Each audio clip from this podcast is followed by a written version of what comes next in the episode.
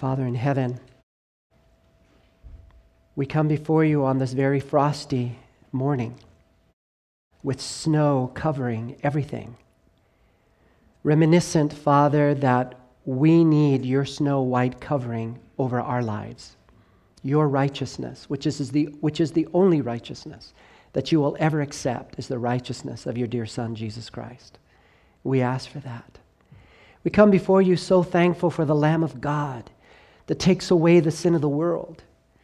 And we wish to avail ourselves of that incredible sacrifice that you will wash away our sin, that you'll cleanse us and purify us in that blood, and that you'll cover us, Lord, with, with that precious covering of your righteousness.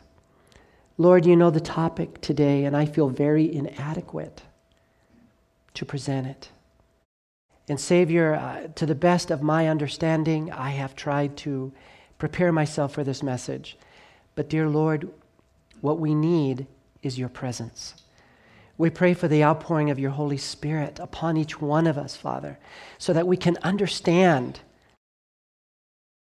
the import of this message, how it relates to us. There'll be some here today, there are some here today who will be hearing this for the very first time.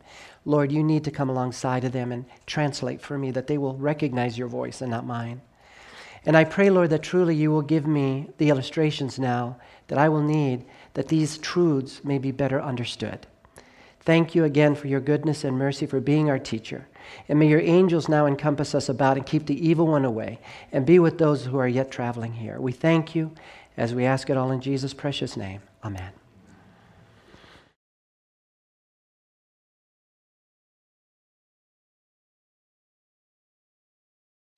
So now we are going to move beyond the, the, the, golden altar. I don't know if you can see that. I guess might have stuff in the way. The golden altar. And as we do, we encounter the, the veil, the curtain that separated the holy place from the most holy place. This curtain was about a hand's breadth thick, actually, uh, the record tells us. And it was a gorgeous uh, covering. Uh, that curtain had beautiful colors of blue and purple and scarlet, and it had designs in it of angels that were woven in with uh, thread of gold and silver. And, and on the other side of this curtain was the Ark of the Covenant. It was the only furniture that was located inside the most holy place. And in uh, the Ark of the Covenant actually was about a little more than three and a half inches long, a little more than two and a half feet wide and high. And like the other furnishings, it was designed for transportation. Uh, it was uh, made out of shittim wood, uh, the acacia wood, over covered with gold inside as well as outside. But inside the Ark of the Covenant was uh, God's holy law.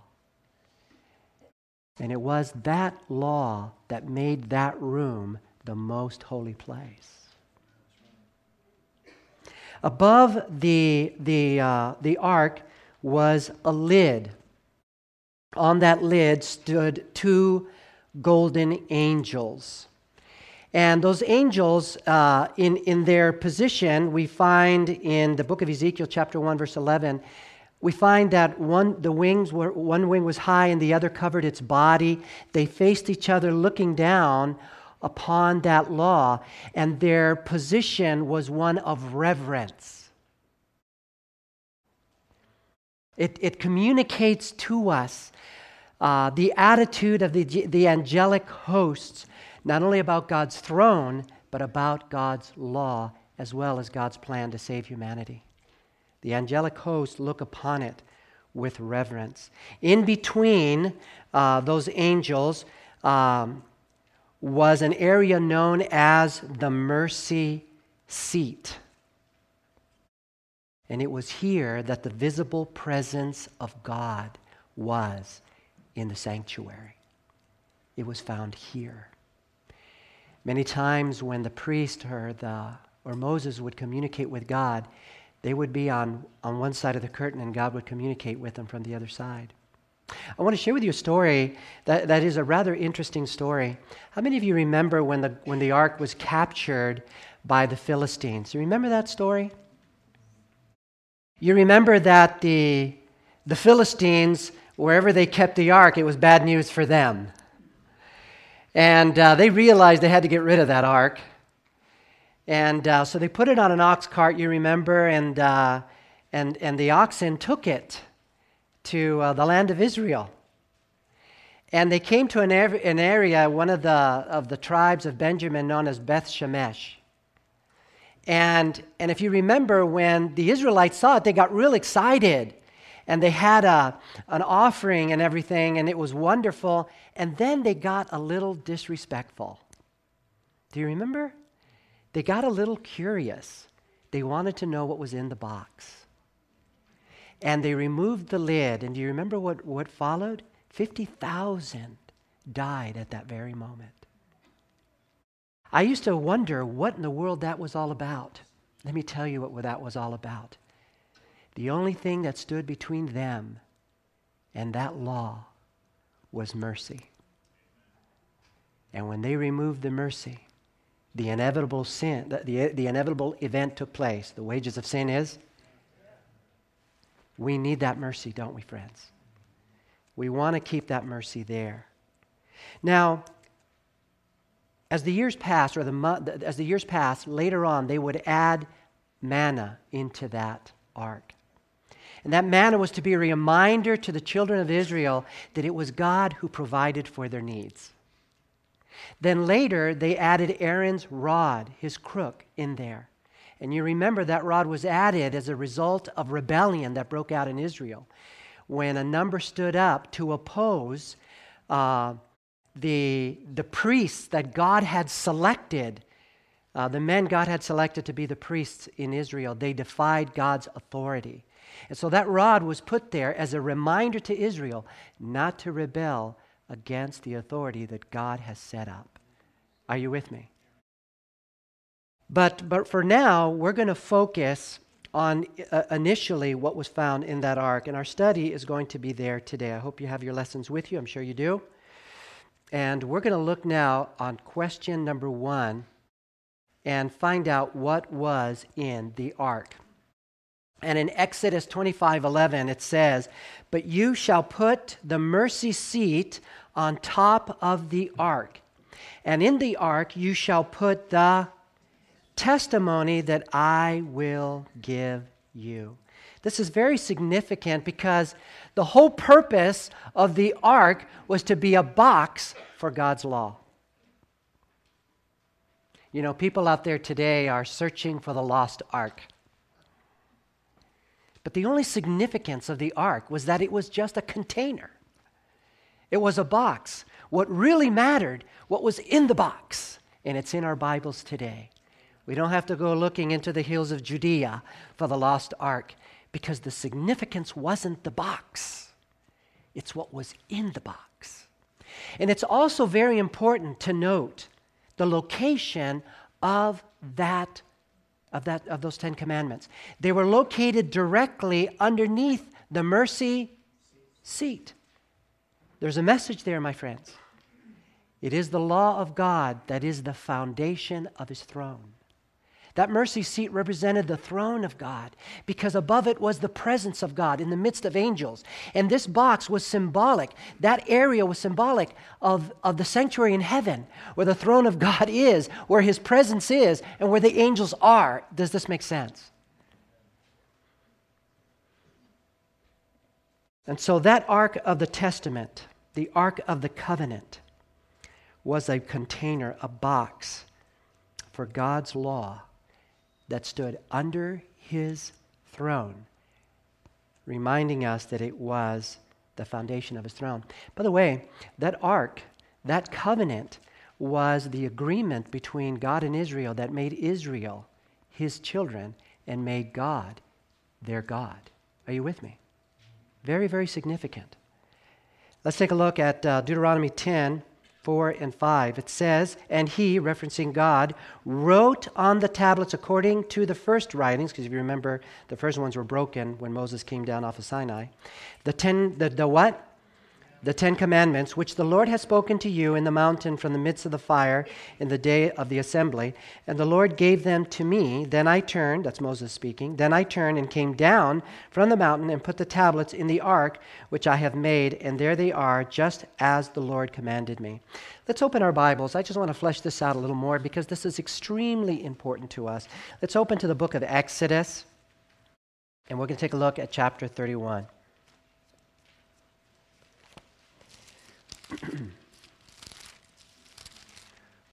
Exodus 31, if you're there, say amen. And we're going to look at verse 18. It says, And when he, uh, God, had made an end of speaking with him, Moses, on Mount Sinai, he gave Moses two tablets of the testimony, tablets of stone written with the finger of God. Let's look at another text.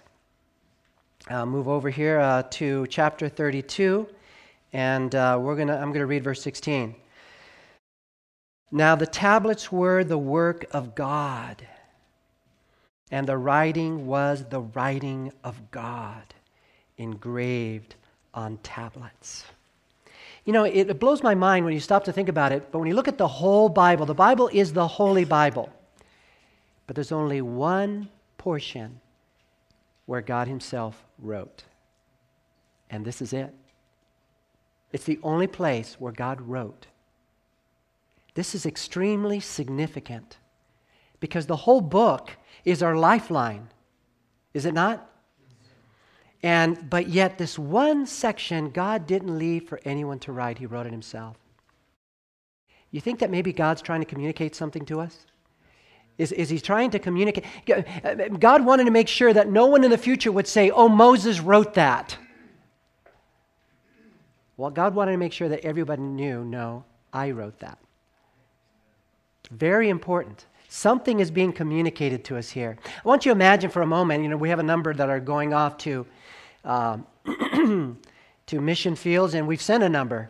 But I want you to imagine right now if you had a son or a daughter out in the mission field, out in a third world country. In fact, it was a country that you're from. You know, we just took a group uh, last spring to Cuba, and that's where my family's from. But I want you to imagine you, you took your, you, your, your, your son or your daughter, went as missionaries to a country overseas where you're from. And then all of a sudden you learn that the government turned over. And that now uh, there are mobs going through the country killing foreigners you realize your child's life is in danger. You got to get your child out of there. And so you, you go and you, you go to your secretary and you say to your secretary, I want you to send a message to my child. And as you're, you're, you're speaking, the secretary is dictating uh, the message. And, you're, and basically, it's this My child, your life is in danger. The government has turned over, uh, and uh, mobs are going through the cities and in the villages, and they're killing all foreigners. Your life is imperiled uh, you have got to get out. I know the way out. And if you follow my instructions exactly as I give them to you, you will be able to get out with your life. Here are the instructions. Now I'm going to push pause. Parent, are you going to trust that your secretary is going to dictate those instructions perfectly? Or at that moment, you're going to tell your secretary to step aside, you're taking over? Are you with me? God wanted to make sure that we got this the way He wrote it. This is vital to us. That's the message in that God wrote it with His finger. Are you with me? All right. Let's continue here. Uh, what we're going to be focusing from this part on now is God's holy Ten Commandments. What we're going to learn is that God's law is a transcript of his character. It reveals him. I've actually heard people argue that that's not true. That is crazy. Friend, how many here have rules in your house? Those rules reveal something about you. It tells you what you value.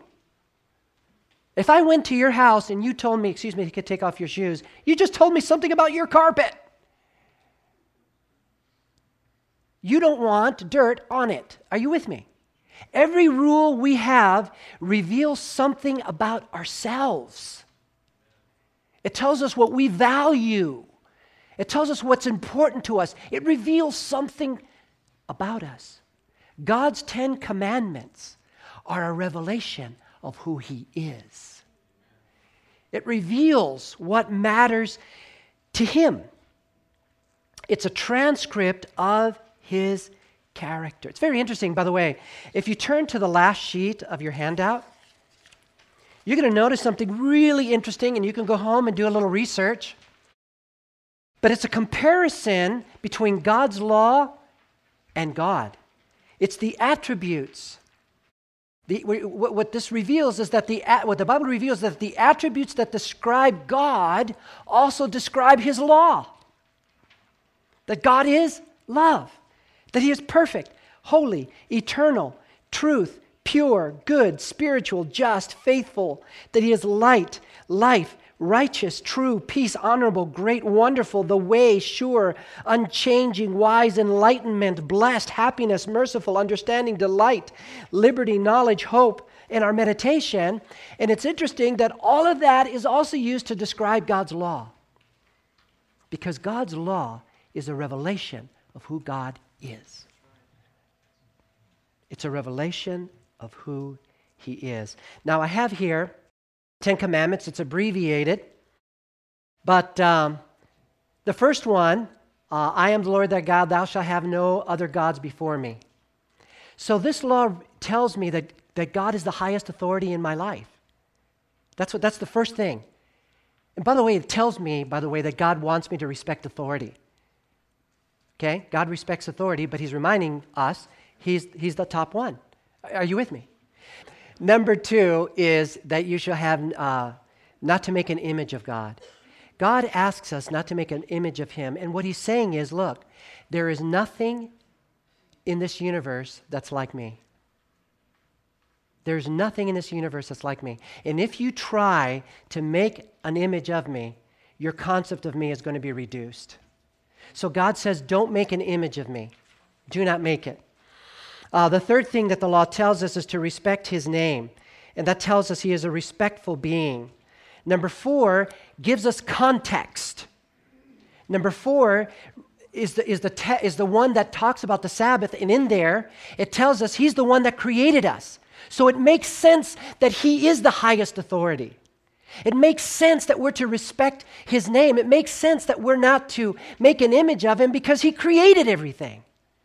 So it's very interesting, by the way, if you ever want to do a very fascinating Bible study, find out the basis of worship for heaven and earth, and you're going to find it's because He's our Creator.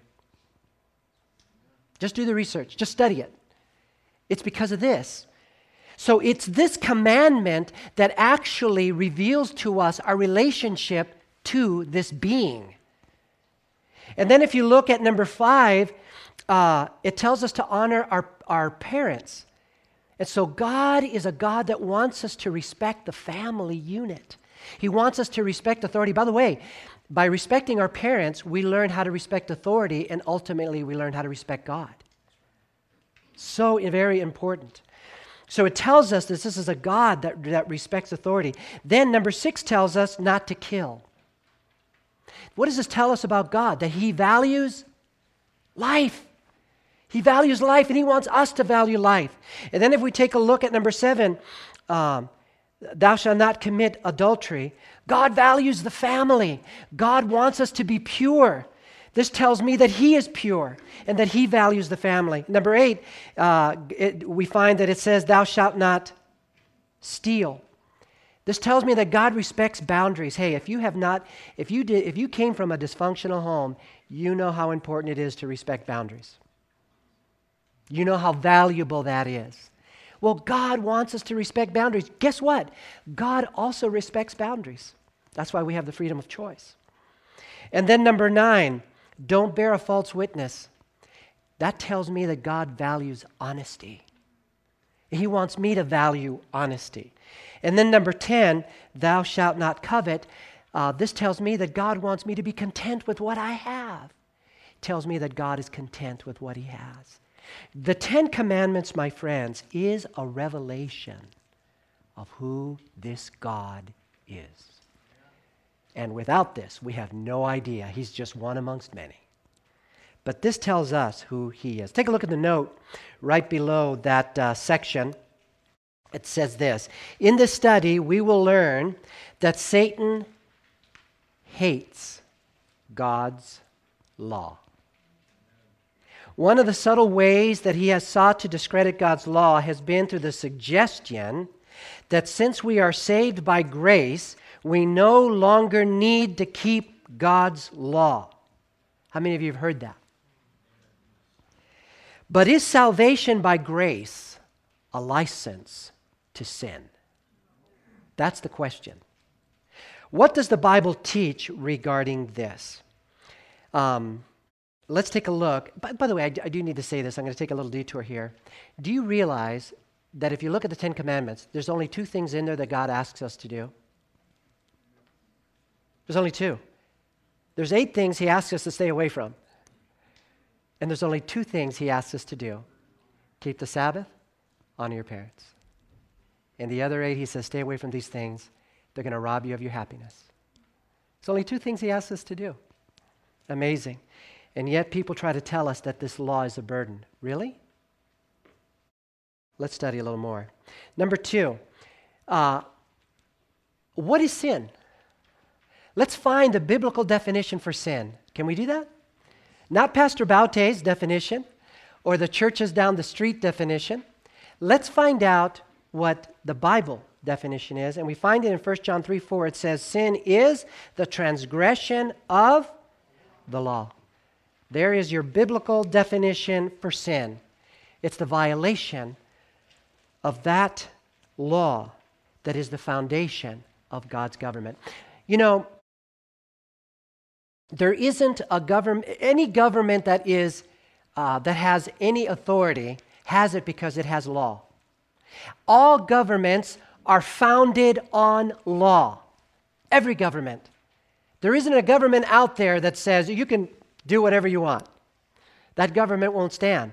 Every government stands on law, and the government of God stands on law, His law.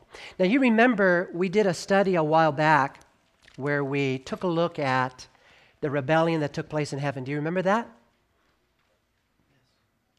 All right. If you remember that, please say amen. Okay, I'm encouraged. All right. Open your Bibles to the book, uh, to Second Peter. I want to show you something. Second Peter, and we're going to look at chapter 2.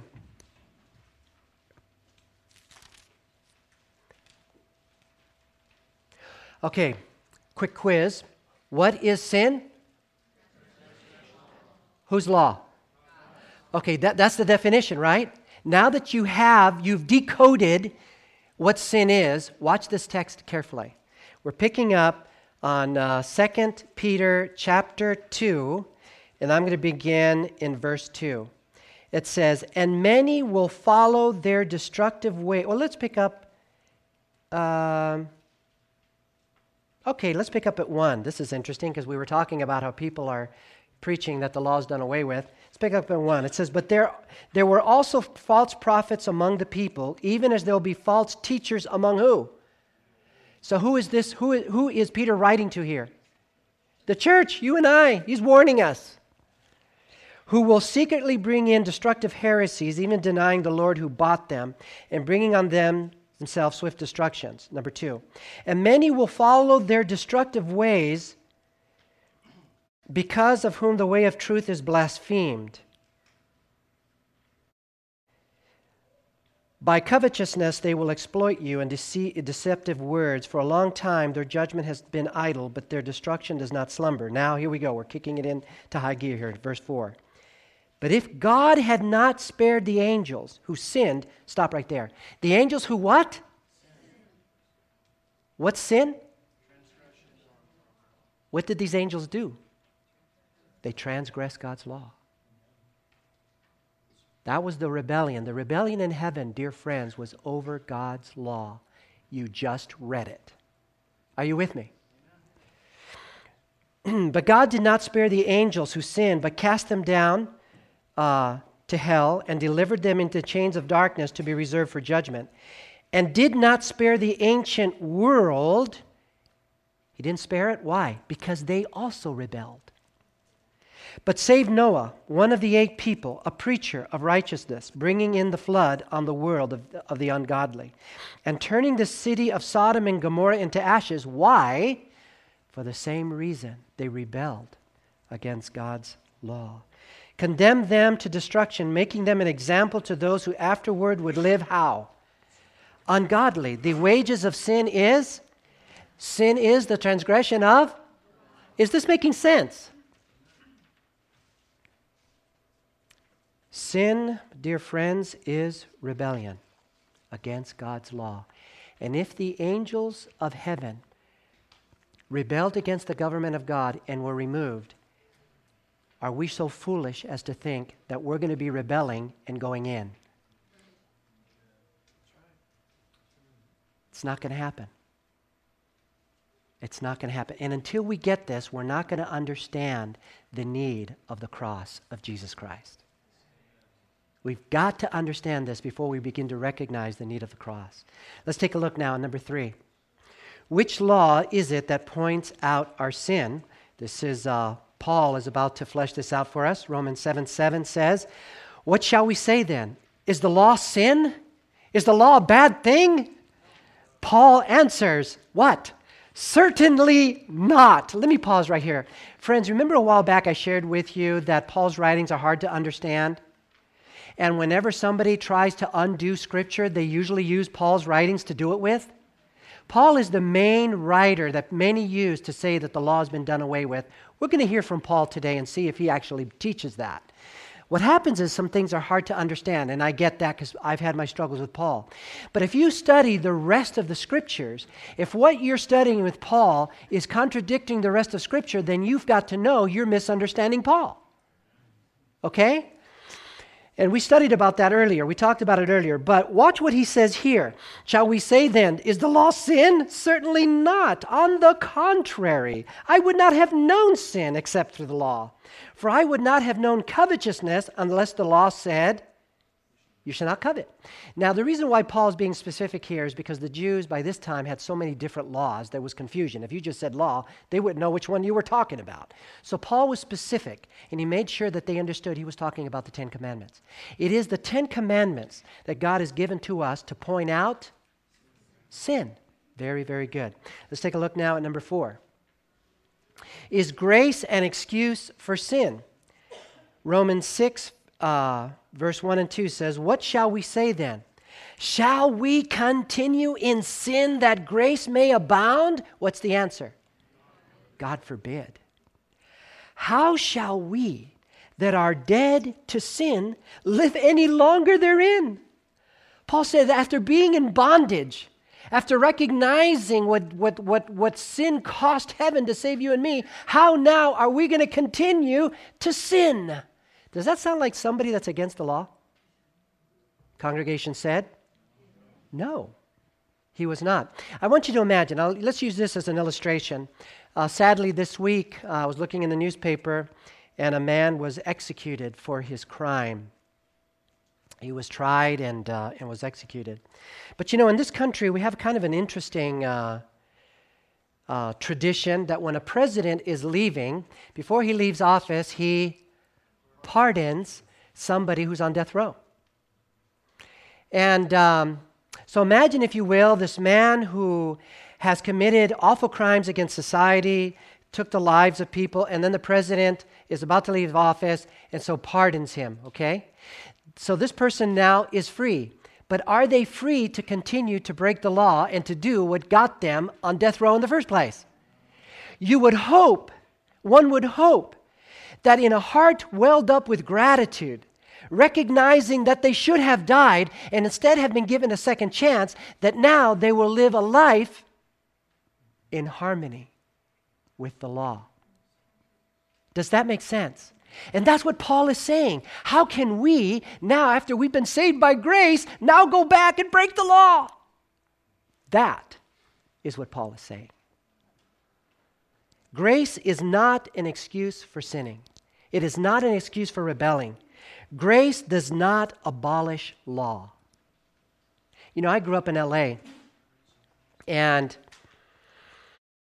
at night, at night, the police would not come into my neighborhood unless there was a whole bunch of them.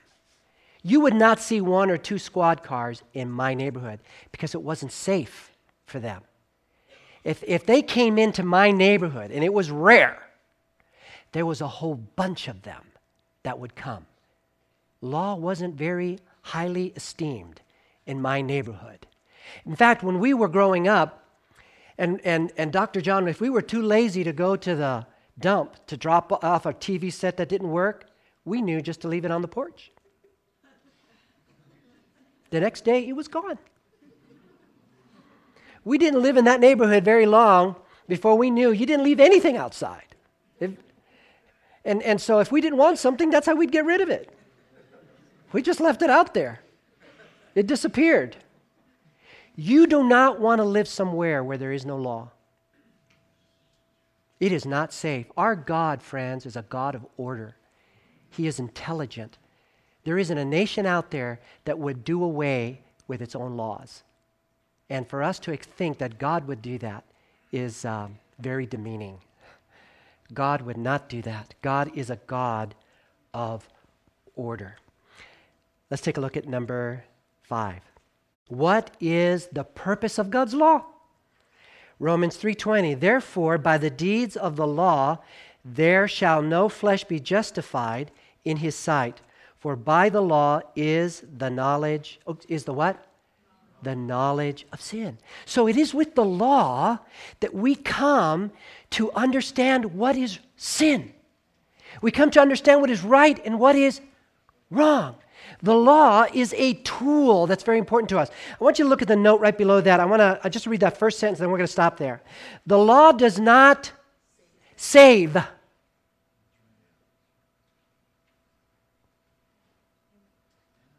The law does not save, it only reveals the sinner's need for a Savior. The law will not save you, it only reveals that you need a Savior. The devil is ingenious. If he does away with the law, he also does away with your need for a. He's brilliant. He came in through the back door. He found a way to nullify the cross, and I can still call myself a Christian. Isn't that interesting? My friends, the law is very important to God because the law reveals to us our sin so that we will run to a Savior from sin. Is this beginning to ring bells? Is this making sense? I hope so. And I pray as we go along, it'll continue to. Let's continue with the reading. So the law does not save, it only reveals the sinner's need for a Savior. The law does not justify, nor does it cleanse. It only shows our need of cleansing. It is God's great what? Mirror, reflecting the sinner's need of Jesus for cleansing and redemption. That's the role of the law. Open your Bibles. Let's take a look at James, the book of James, chapter 1. This is a very interesting book. Uh, this book uh, is actually written by one of the brothers of Jesus. And, um, and this book is a response to some teaching that was taking place in the early church that what we did as Christians didn't matter. Antinomianism, I believe is how it's pronounced, Gnosticism. And so James is actually confronting this. And so, watch what James does here in James chapter 1. And I'm going to begin in verse 21. If you're there, say amen. Therefore, lay aside all filthiness and overflow of wickedness, and receive with meekness the implanted word which is able to save your souls. But be doers of the word and not hearers only, deceiving yourselves. For if anyone is a hearer of the word and not a doer, he's like a man observing his natural face in a mirror. For he observes himself, goes away, and immediately forgets what kind of man he was. But he who looks into the perfect law of, let me stop right there. What is James equating the law to? Freedom. Did you catch that? He doesn't, there are people out there call it bondage. But James called it freedom. Not only that, but he compares it to a mirror. It reveals God, it also reveals me. But he who looks in the perfect law of liberty and continues in it, and is not forgetful hearer, but a doer of the work, this one will be blessed in what he in what he does. So he is calling it the law of liberty. Let me illustrate how this works.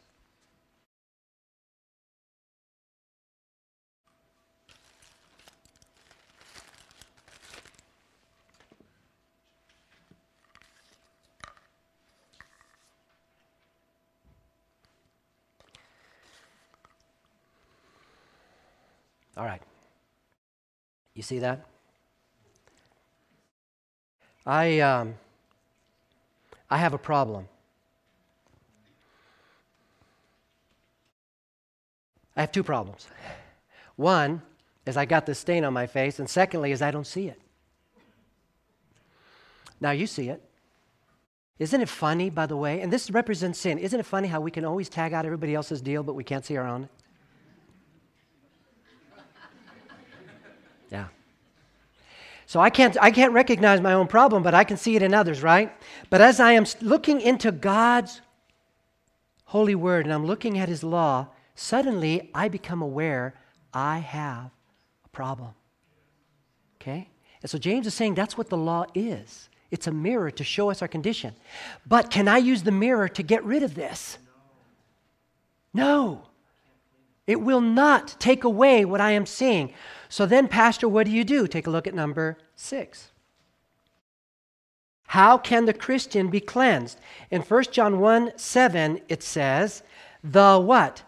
The blood of Jesus Christ, his Son, cleanses us from what? From all sin. And so, as I then see my problem in the law, I reach for the blood of Christ, that amazing grace and with it, then, I cleanse myself of sin. Not cleanse myself, I ask Him to cleanse me of my sin. Does that make sense? So, so the law's job is to direct me to the solution to my problem. That's its job. You do away with the law, and you have done away with the solution. So important, dear friends, for us to remember that. Let's look at the note right below number six. It says, Only through Jesus can people receive cleansing. The Bible is very clear that people are not saved by law keeping, they are saved solely by the blood of Jesus Christ. He cleanses and then he provides the power to live a life of obedience. The devil hates God's law because it makes us aware that we need a Savior from sin. Thus, God's holy law shows people their need of cleansing, but it cannot cleanse. Only Jesus can. Does that make sense? No mirror, no sense of our need of Jesus. I remember years ago, a friend of mine said to me, George, you'll never be saved by keeping God's law and you'll never be saved if you don't. We're going to unravel that here today. We're going to unravel that. But, but God's law, God, God asks us to keep it, and then He gives us the power to do it. You know, it's really interesting. I remember one day I was, I was driving in the car with a family member, a relative, and this relative was really giving me a hard time. They claimed to be Christian, and they knew that I believe that God's Ten Commandments are still effective today. And he just kept mocking me regarding that. Can you imagine? He just kept mocking me. And I put up with it, and I put up with it, and I put up with it. And then there came a point that I was done with it. And I said, Lord, I've had him up to here. I said, I love this person, you know I do, but what they're saying, I'm tired of. So will you please give me something for him? So I looked at him and I, and, uh, and I said, You know, I want to ask you a question. And he swallowed hard because he knew that I had had it. I mean, I didn't show anger, but he, he was afraid. You know, truth loses nothing by investigation. Error does not like to be investigated. So I said, I want to ask you some questions. And he kind of looked out of the corner of my eye. And I said, uh, You say you love God. Is that true? He said, Yes. You love Jesus? Yes. Did you know why Jesus hung on the cross for you? Because of your sin. The Bible says that sin is the transgression of the law. Because you and I transgressed the law, he had to come down here, be humiliated and murdered to save us. Now, I love him. Why would I want to continue doing the very thing that caused him his death? Now, you claim to love him, yet you don't have any problem continuing to do the things that hurt his heart and caused his death. I have a problem with that. And that's why his law means something to me. And you know, that brother didn't bring that up anymore. That was the end of it. I was hoping to get him to to think. To think. Take a look at number seven. How then are people saved? Isn't that the big question? Ephesians 2 8 and 9 says, For by grace you have been saved through what? Faith. And that not of yourselves, it is a gift of God, not of works, lest anyone should boast. Grace is unmerited favor. You probably have heard that before. What does that mean? It means that you could never earn it. What does that mean? That means that grace can only be extended to a guilty person. I don't know that you got that. You, you cannot extend grace to a person who has earned it. You can't. I remember an incident that took place in history. Many of you remember Napoleon Bonaparte, the, the, the great dictator, I guess, if you can say that, at least the well known dictator of France. And, uh, and his goal was to conquer Europe. And one of the reasons why he was so successful is he introduced a new strategy into the warfare of the day. And back then, if you remember, these guys would just kind of line up their, their riflemen, and then the other riflemen would ride up, and they just kind of take shots at each other. I don't know who came up with this as the way to do combat, but but anyway, they just line up and start shooting each other. Napoleon said, "Forget that." He just got his guys and said, "Storm them." And so he would get his troops to charge the line of riflemen. And so the line of reasoning was that he could throw more guys at them that they can, than they can put lead in the air. That was the strategy. It was a simple strategy. Over, over, overrun them overpower him. So he was winning battles left and right until somebody adjusted, but he was winning. Now, the strategy is great unless you're one of the front line of Napoleon's troops. That's kind of a little rough on you, run, charging guns and bullets. And so many times the men deserted. Now, you know, in times of war, if there's desertion, what is the penalty for that? Is death, it's execution. And so there was a young man, one of Napoleon's troops, who did desert, and uh, he was captured, he was tried, and it was found that he did desert, and he was sentenced to be executed. His mother, um, it turns out that this, this young man was actually the only son of a widow. And the mother figured out where what had happened and where Napoleon's headquarters were, and she went to him and asked for mercy. And Napoleon said, He's not getting mercy, and sent her away. The next day, this mother returned and asked for an audience with the emperor. And she asked for mercy. And he said, He's not getting mercy, and sent him away. And this happened day after day after day after day, like the impromptu widow. This woman was doing the same thing. Well, the day came when Napoleon had had enough of this lady. She showed up again, and she again bowed at his feet and said, Sire, please have mercy. Finally, he got up, looked at her, and said, Woman, your son does not deserve mercy. And she said to him, True, sire, if he did, it wouldn't be mercy. And he just looked at her and let the boy go. Mercy can only be extended to a guilty person. Mercy is something that can never be earned, it is a gift. That is what God extended to us. Does this make sense? This text says, For by grace, by mercy, you have been saved through faith, by believing it. And that not of yourselves. In other words, it was nothing you earned. It is the gift of God, not of what? It's not of works. It is not possible, my friends, for you and I. Do you realize it is not possible for you and I to be saved by works? And, I, am going to share with you why. We have here a number of medical people, okay? And uh, I have here a clamp, a surgical clamp. All right. If I'm about to do surgery, all right, I have this all bundled up. If I'm about to do surgery, I unfold this. And what is this called? A sterile field, right? And because we know that in surgery, one of the most dangerous things to a patient uh, is germs, contamination by germs. And so this instrument has been through a process of sterilization. And so this is called a sterile field.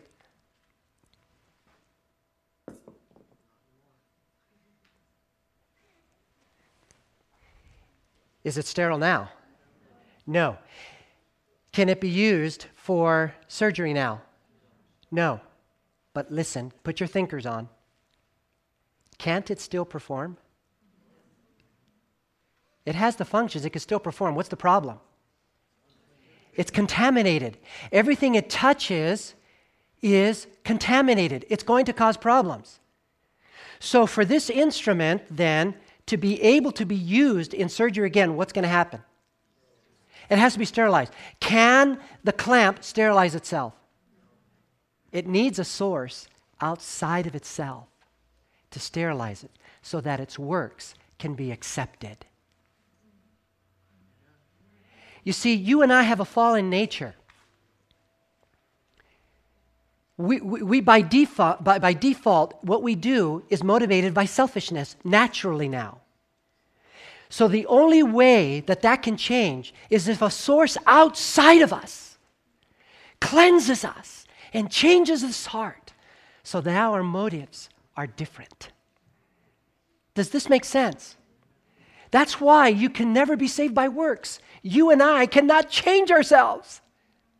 It has to be through God's work in us if we will allow it. That's the only way by accepting the gift of God, His grace, and allow Him to do His work in our lives. Let's take a look at the note right below number seven. The New Testament is crystal clear. People are saved solely by believing and accepting what Jesus did and is doing for them. That's called grace. Law keeping and good works are the result of a saving relationship with Jesus Christ, but never a means of obtaining that saving relationship. That's a powerful statement. It's not a means, obedience is not a means of salvation, of, of, of obtaining salvation. It's actually an expression of love and gratitude. That's what obedience really is. You know, when I was young, I was, a, I was a troubled young person, and I caused my teachers a lot of grief. Um, but I had some teachers that were very kind to me. Uh, I can think of two right now Mr. Doc, uh, Mr. William Tapa from South Africa and uh, Miss Alice Garcia. They treated me with such respect. In spite of the fact that I was such a schmuck, they were kind to me. They went out of their way. You know what that did for me? My attitude towards them changed. And I made every effort possible to not give those two teachers any problems. I didn't do right in an effort to earn their affections. Their affections were already given to me when I was rotten. And as a result, it awakened within me love and gratitude towards them. My friend, love awakens love. That is the motive for obedience. And we're going to see that a little bit more. Let's take a look and uh, at, at salvation in the Old Testament. Um, this is really significant for us because there are, there are well meaning people out there that teach that in the Old Testament, God had one way of reaching people and saving them, but in the New Testament, He, has a new, he, he found a different way to do it. By the way, can you imagine those conversations in heaven? How did you get here? Works. How about you? Grace. Oh, wow. I was born in the wrong era. What a drag. Wish I'd been born in your day. It was rough in my, t- in my part of the world. Can you imagine that, those kinds of conversations? By the way, what, what, what would that say of God? You know, God said, well, let's see, let's try saving him this way. Ooh, that didn't work. Let's try this instead. What does that say about God? What an insult. No, dear friends, God has only one way of saving sinners. And we're going to see in the Old Testament, as in the New, it was the same way from the beginning. Let's take a look at the note right below this section here. It says, The New Testament makes clear that God saves people by grace and expects them to live a life of obedience because they have a relationship with Him. Many people have not realized that the Old Testament teaches exactly the same concept. In both testaments, God's people are saved by grace through faith, and then, because He has redeemed them, they will keep His law. Let's take a look at number eight. Did God enter into a oh this is an amazing this is a mind blower. Did God enter into a covenant with Israel of which the law was its foundation before or after he redeemed them from Egypt? This is really significant. In other words, did their relationship did it initiate based off works or off grace? That's the question. Let's take a look at Exodus verse 20. I am the Lord your God who brought you out of the land of Egypt, out of the house of bondage. This is a this is not. Let's look at the next one before I start elaborating. Uh, Exodus 19, 4 and 5. I bore you on eagle's wings and brought you to myself. What's the next word? Now, therefore, if you will indeed obey my voice. Isn't it interesting? When does he ask for obedience? Before they leave Egypt or after? After he leaves, they leave Egypt, then he asks for obedience. You know why? Because when they were in Egypt, they couldn't obey. Pharaoh wouldn't let them. Pharaoh represents Satan, friends, who was controlling God's people and would let them go. But God sent a deliverer to set them free. And he doesn't ask for obedience until after they are free. Because now they can obey. And before you and I come to the Lord Jesus, you and I, if we do the right things, it's for the wrong reasons. And if we want to do them for the right reasons, we can't. But when we come to Jesus, He gives us the power to obey. I want to I wanna share with you another incident uh, like this, uh, recorded for us in Scripture. Open your Bibles to the book of Zechariah. This is really neat imagery, but we're going to see this idea repeated again the book of Zechariah, and uh, we're going to go to chapter 3. Uh, a little historical background: the children of Israel have left Babylon. They're going to the, they've been they're going to the Promised Land, uh, and um, you know there's discouragements there in building the wall and whatnot. And uh, Zechariah was a prophet of the Lord, and he sends a message to Joshua. And at this time, Joshua is the high priest uh, in, uh, in Israel, in, Ju- in, in Jerusalem. And so he sends him a message. Watch carefully what takes place here. And I am going to begin in verse 1. Then he showed me Joshua, this is uh, the Lord, then he, the Lord, showed me Joshua the high priest standing before the angel of the Lord. Did you, did you catch that? Standing before who? This is real significant those of you who have a New King James Bible, the scholars try to help you out here. The, the letter A in angel is a capital or small case? It's capital. What are they communicating? This is Christ. Joshua the high priest standing before the angel of the Lord, and Satan standing at his right hand to oppose him. Amazing imagery. And the Lord said to Satan, The Lord rebuke you, Satan. The Lord who has chosen Jerusalem rebuke you. Is this not a brand plucked from the fire? Now Joshua was clothed with filthy garments. Pause. What, what is, what's, what's filthy garments? His sin, his unrighteousness. The Bible tells us that all our righteousness is as filthy rags. So here's this guy clothed in his own righteousness, which is filth, and was standing before the angel, capital A again. Then he answered and spoke to those who stood before him, saying, Now the angel speaks. Take away the filthy garments from him. And to him he said, See, I have removed your iniquity. from you, and I will clothe you with rich robes. Well, what, what, what, rich, what rich robes are those? Christ's righteousness. And I said, Let them put a clean turban on his head. So they put a clean turban on his head and they put the clothes on him. And the angel of the Lord stood by. Then, you see that word now in verse 6?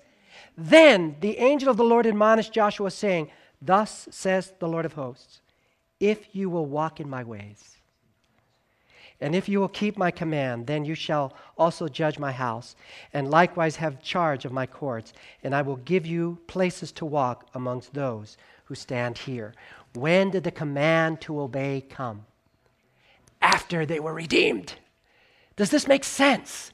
Because before that, we don't have the power, the ability, or even the desire to change. And I remember, I think I shared the story here when I was young, that I had a lot of questions in my mind. I was a big thinker. And uh, my, my friends, every once in a while, would open up and just share what was in my mind. And they're like, Really? You think like that? But I would wrestle with things, things that dealt with God. And, and I had these perplexing questions in my mind. And um, I, would, I would sometimes corner a youth pastor and just nail him with some of my questions and watch these guys squirm. They couldn't answer. After a while, it became a sport for me. And, uh, and I, would, uh, I, I would make these guys uh, squirm. And until one guy, and I don't know if I shared the story here, forgive me if I am repeating myself, but his name was uh, Roger Kuhn. He was a youth pastor. We were in Wawona. Some of you smiled. You know who he is? Oh, good. Some of you are smiling. Oh, maybe hope you know who he is. If you see him, tell him his efforts on my behalf were not in vain. but uh, so we're in Camp Wawona. It was nighttime. We're all, all our guys were all in bunks, and he was in his bunk, and he was, a, he was on one side of the room, I was on the other, and I start firing off my questions on poor Pastor Kuhn. And unlike the others, I could tell that his attempts to answer me were coming from the very depths of his heart. It wasn't something rote or plastic. It was real, but I was nailing him left and right, and I can hear the desperation in his voice. Finally, he got quiet, and he said to me, George, you have asked some really good questions. But if you really want the answers, they're going to be found in your Bible. But if you won't search your Bible to find the answers, then what you're doing is playing a game, and I'm not playing with you anymore. And I remember that night, I just laid there in the night and I thought, you know, he is right. He is right. One day I'm going to read that Bible and I'm going to get my answers for myself. But, uh, but, I, but I put a caveat to it that messed me up. I will first clean up my life before I begin to read it. And the years passed. And the years passed. My life was a mess. Finally, one day when I really did want a relationship with God, I said to the Lord, I cannot change me. If you want me, you're going to have to take me the way I am, and I give you permission to change me. And, brothers and sisters, that's how the gospel works. That is how the gospel works. Let's take a look. Uh, where am I? Oh, wait, I got to show you this text. This is amazing text. For those that say that God saved in the Old Testament by works, look at this. Jeremiah 31 2. Thus says the Lord, the people which were left of the sword found what? They found grace in the wilderness. Even who? Israel. God has only one way of saving people, and it's by grace through faith. That is the only way. Okay, next one, number nine. oh, let's look at the note right below eight first. Notice how clearly God spells it out. The reason why Israel was asked to obey was an outgrowth of the fact that God had already what? Redeemed them from bondage. Nowhere does Scripture say give any indication that God ever asked people to obey as a condition of redemption. He first of all redeems them, then he asks for their obedience. So, first, I asked Jesus into my heart, and now I have the power to obey. If that makes sense, please say amen. Okay, number nine. what is the Old Testament motive for obeying? Okay, you want to hear the Old Testament motive for obeying? Deuteronomy 6, 5, and 6. You shall Love the Lord your God with all your heart, with all your soul, with all your might. And these words which I command you today shall be in your. Do you realize that is the new covenant? That God is going to write his laws. That's what Paul tells us in Hebrews 8:10, that he's going to write those laws in our heart. That's the new covenant. And when He writes them in our heart, we're going to be obeying, which means we're going to be in harmony with, with the law, with God. We're going to be in harmony with Him. And by the way, this, this, this, this verse right here, do you remember when Jesus was asked, the, the, the religious leaders of his day were trying to trick him and they asked him, What's the most important law? Do you remember that? This was his response. You shall love the Lord your heart, your Lord your God with all your might, all your strength, and then your neighbor as yourself. He was quoting the Old Testament. The only acceptable motive for obedience, as far as God is concerned, is love. That is the only one. Let's take a look at number 10. Was Old Testament religion a legalistic religion? Micah chapter 6, verse 8 says, He has shown you, O man, what is good. Pause. Where did He show you what was good? In the law. He has shown you, O man, what is good. And what does the Lord require of you? But to do justly, do what's right, and to love mercy, treat others the way I've treated you and to walk humbly with your God. In other words, you have nothing to brag about. The transformed life that you are now living is because of me. It's not because you pulled yourself up by your bootstraps. Does that make sense? Does that sound like legalism to you? People, you know, when you make an effort to serve God, people are going to accuse you of being a legalist. by the way, how many of you have had that experience already? When you try to serve God and obey God, you're going to be called a legalist. I want to ask you a question. Did Jesus, does the Bible record say that Jesus obeyed his Father in all things? Was he a legalist? No. No, because mo- love is the motive for true obedience. Obedience is not legalism. Do you want to know what legalism is? Legalism is about motive. Why are you obeying? Are you obeying because you're afraid of getting uh, the punishment? Huh? Are you looking for fire insurance? Are you obeying because of the consequences and not because it's the right thing to do? Are you obeying because you're trying to save yourself so you can earn heaven? Then it is legalism. But if you're obeying because you love God, that is not legalism, that's loyalism. That is loyalism. There is an enormous difference. It's all about love. You know, I it's really tragic. One of the things that, that happens a lot today is women get caught up, and I guess this happens to men too, but by and large to women, they get caught up in a relationship that's abusive. And, um, and women get abused. As a pastor, I, I, I unfortunately see that a lot. Okay? And so I'm going to share with you a story about this gal who uh, was dating this fellow who was uh, a Marine. He was a Marine uh, sergeant. In fact, he was a drill sergeant over at the base, and they start to date. Now, you already know how I feel about dating, right? I've shared that with you. Uh, dating very often is, uh, is a scam, it's, it's, it's, it's an act of deception because people always put out their, their best at first, right? Okay, I think there's a way to do it right. I want to write a book on it. I'm not kidding you either. Uh, I'm, I'm, I'm, i really want to do that because of all the suffering I see in relationships. But anyway, this gal married this guy, and she really didn't know what he was like until she signed the dotted line. Then, when she got in the, the, uh, the, the relationship and the marriage, turned out this guy was really controlling. He was very unkind to her. In fact, what he used to do, he would have a checklist. He had a clipboard. Before he went to work that day, he left a clipboard of everything he expected her to get done that day.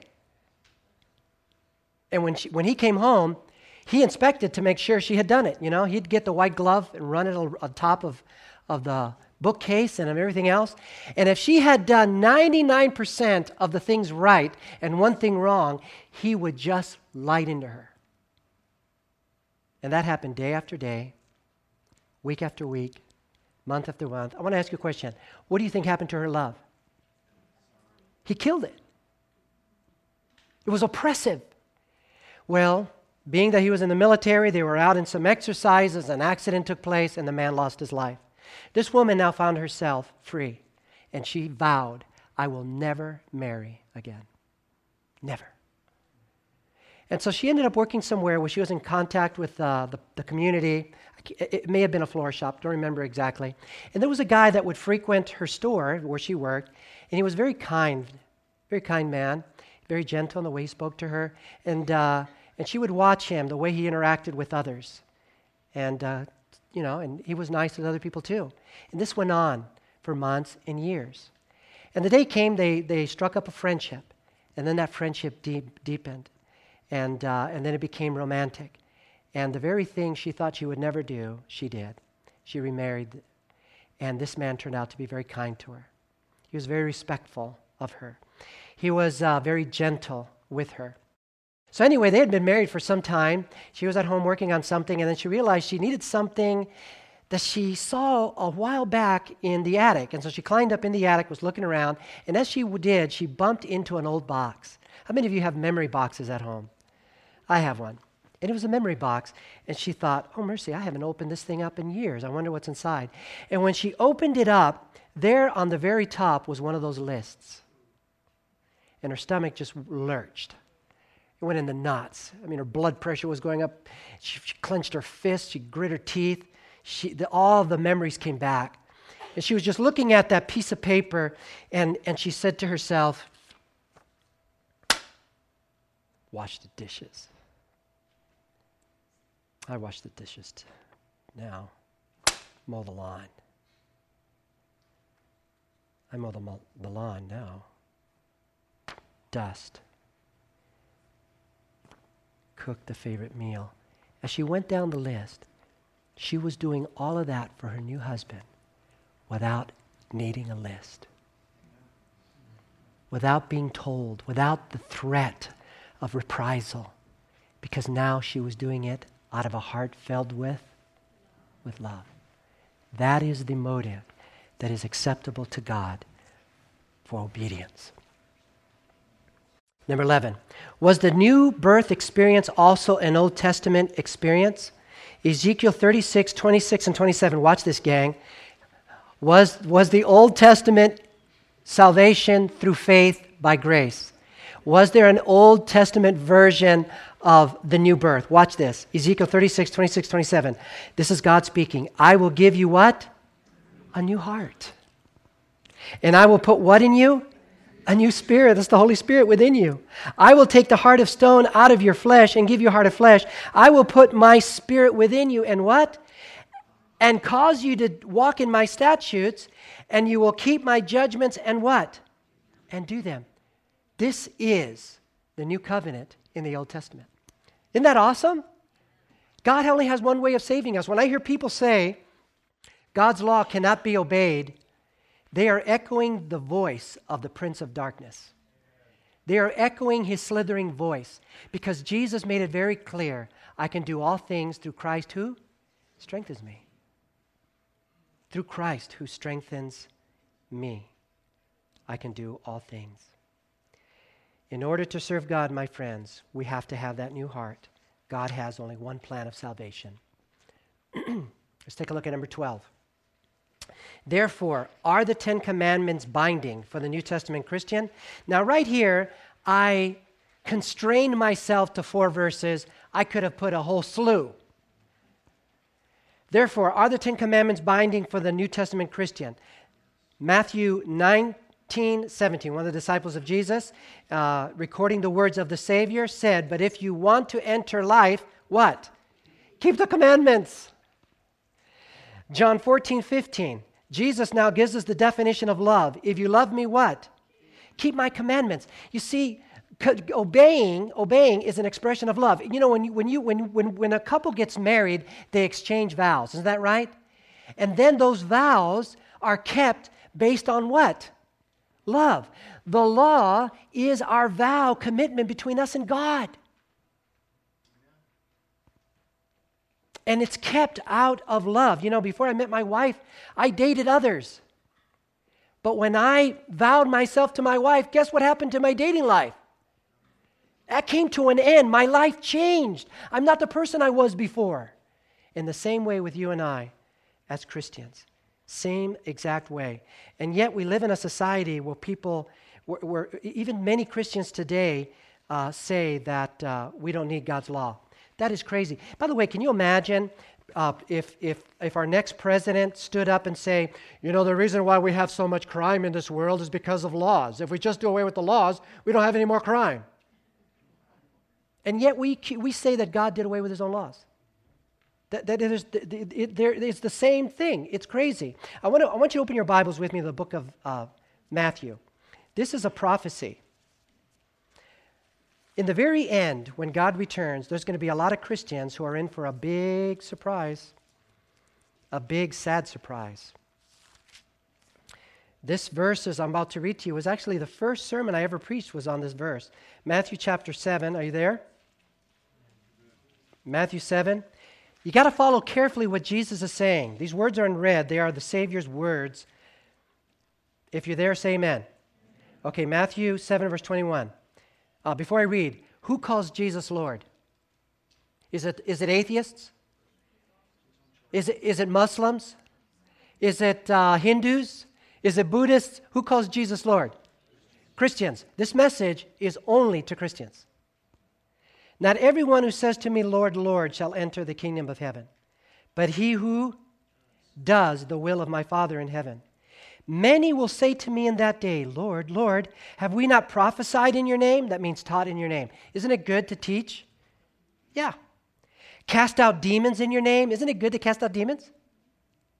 And done many wonders in your name? And then I will declare to them, I never knew you. Depart from me, you who practice lawlessness. Whose law? God's law. They practiced it. You know, I never knew you. The only way for you and I to get to be able to keep the law is to know Jesus in an intimate relationship. But these people had a religious experience. They had their names on the books, but they spent no time with Christ, so they had no power to obey. They weren't walking with Jesus daily, but they had their names on the books. And, the, and they were very active, but in the end, they're going to find that they were lost. Does that make sense?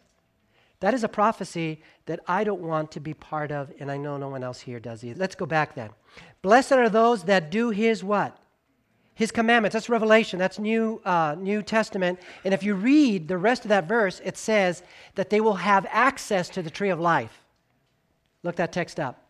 Uh, John, 1 John 2, 3, and 4 says, By this we know that we know him. So here's the evidence. John's about to say, Here, I'm about to give you the evidence that you know Jesus Christ. If we keep his commandments, he who says, I know him, and does not keep his commandments is a what? Is a liar, and the truth is not in him. Any questions on that? Is that pretty clear? All right, let's take a look at 13. In the last days, whom does the devil especially hate? By the way, if you discover that the devil hates somebody a lot or a group, don't you want to be part of that group? I mean, do you want a happy devil on your case? You want him to be your buddy? No. If you find out that the, uh, the devil hates us over here, I don't have to f- read the details. I'm heading that way. Watch this. In the last days, whom does the devil especially hate? And the dragon, which is a symbol of the devil, was wroth with the woman, a symbol of the church, and went to make war with the rem- remnant of her seed, God's end time faithful.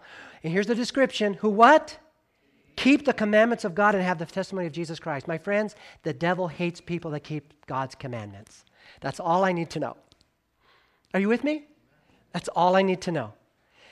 So I'm not going around telling people that God's law can't be kept. Because that's the group that's God's people in the end. Number 14, does God, his law, or his plan of salvation ever change? Hebrews 13:8 says, Jesus Christ, the same, the what? The same yesterday, today, and forever. Malachi 3 6, for I am the Lord, I do not change. And then Matthew 5 17 says, Do not think that I have come to destroy the law or the prophets. I did not come to destroy, but to what? There are people that will look at that text and say, What that means is he came and obeyed for us, so we don't have to now. It's done away with. So let's read it that way. I do not, do not think I came to destroy the law of the prophets. I did not come to destroy, but to get rid of it, to, to do away with it. Does that make sense? No, it doesn't. I'm going to show you two more texts. Open your Bibles to Matthew 3. Okay? Remember, you've got to let the Bible define its own words. Isn't that right? And in Matthew chapter 3, we're going to run into this word fulfill again. So there are those that teach that say that to fulfill means God kept it and now we don't have to. Then now it's done away with. But now look at Matthew 3. If you're there, say amen. And I'm going to read verse 15, and it says this But Jesus answered and said to him, Permit it to be uh, so now, for thus it is fitting for us to what? Fulfill our righteousness. So if fulfill means to do away with, Jesus came to do away with righteousness? Did I just stretch you too far? Does that make sense? It is a misusage of Scripture. I'm going to show you one more Isaiah 42. Isaiah 42, in the middle of it, gives a prophecy of the Messiah. In Isaiah 42, there's a very interesting, interesting description given to the mission of Jesus Christ. Isaiah 42, and it's verse 21. And it says this The Lord is well pleased for his, notice how it's a capital his, talking about his Messiah, for his righteousness' sake. He will magnify the what? The law and make it what? Honorable. Jesus came to fulfill the law. He came to reveal to us what it looks like when it's in your heart. Now, listen, you may have had some bad experiences with people who are trying to follow Jesus who use the law to hammer you over the head with. I'm sorry that happened. That's a misuse of Scripture. Did Jesus ever do that? No. Then keep your focus on Christ. But Jesus came to live it and to show us what it looks like in the life. I'm going to end with, um, with a quote here. Many of, uh, many of you here remember the late Billy Graham, who was uh, the evangelist, won many people to Jesus. Billy Graham ran a, uh, a column in a newspaper that he called My Answer. And he allowed people to ask questions to him, then he would answer them. Here's a question he got some religious people I know tell me that the Ten Commandments are part of the law that do not apply to us today.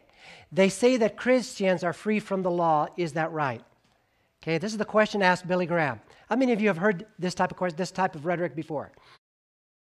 Okay, some religious people I know tell me that the Ten Commandments are part of the law that do not apply to us today. They say that Christians are free from the law. Is that right? Here's his answer. What's the first word? No, no it is not right and I hope that you will not be misled by these false opinions. It is very important that Christians understand that the Bible means what it's when it says they are free from the law. It certainly does not mean that they are free from the obligations of the moral law of God and are not at liberty to sin. You see, the word law is used in New Testament writers, uh, is used by the New Testament writers in two senses. Sometimes it refers to the ceremonial law of the Old Testament which is concerned about ritual matters, regulations regarding food and drink, and things of this kind. Let me pause. In other words, the sacrificial system. And we're going to learn as we go along that all that ended at the cross of Jesus. Okay? So he is distinguishing. He is saying, no, we're not talking about that. that it refers to either the ceremonial or the moral. The ceremonial law was of a passing character and was done away when Christ came, more specifically when he was crucified. We'll see that. From this law, Christians are indeed what? Free. But the New Testament also speaks of the moral law, which is of a permanent, unchanging character and is surmised in the Ten Commandments. Can you say amen to that? He nailed it. But take a look also on the very bottom of that note that I have for you there, italicized. Here we have the words of uh, John Wesley, the great evangelist of yesteryear. And in reference to the law, this is what he says, and there's the reference. He says, This law is an incorruptible picture of the high and holy one that inhabits eternity. It is the face of God, what? Unveiled. It is the heart of God disclosed to man. Is that not beautiful? Absolutely. So here's our response to Jesus. Are you thankful that God has an eternal, unchanging, uh, excuse me, are you thankful that God has an eternal and changeless law? Are you thankful that He saves us by His grace and then gives us the privilege to keep His law through the power of the Holy Spirit the way Jesus did when He walked on earth? And if you're in agreement to that, would you like to let, raise your hand? This media was brought to you by Audioverse, a website dedicated to spreading God's Word through free sermon audio and much more. If you would like to know more about Audioverse, or if you would like to listen to more sermons, please visit www.audioverse.org.